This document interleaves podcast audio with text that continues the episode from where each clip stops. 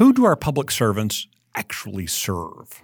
The evidence of bloated budgets, soaring taxes, and unfulfilled promises makes the case that incumbents serve themselves and not the citizens. It's time for the citizens to take action. I'm Michael Quinn Sullivan with a reflection on life and liberty.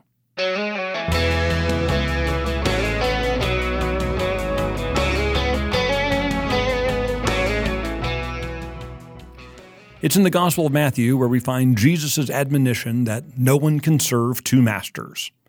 Practical experiences shows us that no matter how hard we try, it's always true.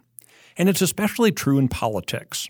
I find very few instances in which someone ran for office for the sake of being corrupt. No, corruption happens over time as elected officials start seeking the approval of lobbyists and their fellow elected officials rather than the voters for whom they ostensibly work.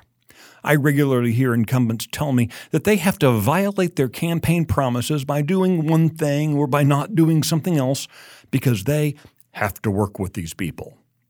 Those people, of course, being the lobbyists and their fellow lawmakers. They don't want to upset the legislative apple cart, disrupt the congeniality of the process, or risk being unpopular in Austin or Washington or wherever. Because too many of us as citizens treat elections as popularity contests, our elections attract candidates drawn to being thought of as popular in whatever setting they happen to be. They tend to be approval seekers.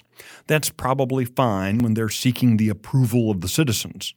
It's less so when they crave the approval of their fellow politicians and the swampy sewer lobbyists that hang around seats of power. Here's the rub Politicians cannot seek both your approval and the approval of the political establishment.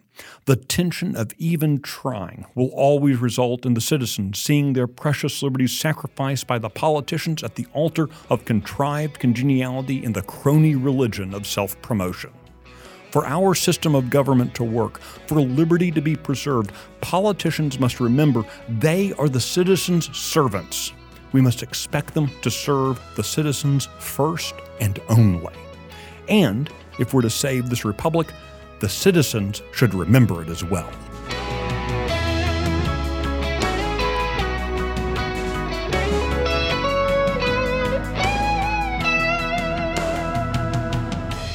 If you like today's podcast, be sure to subscribe, rate it, leave a review, and encourage your friends to listen. The Reflections podcast is presented by Texas Scorecard. Luke Marshall produced today's edition in the 1836 studios.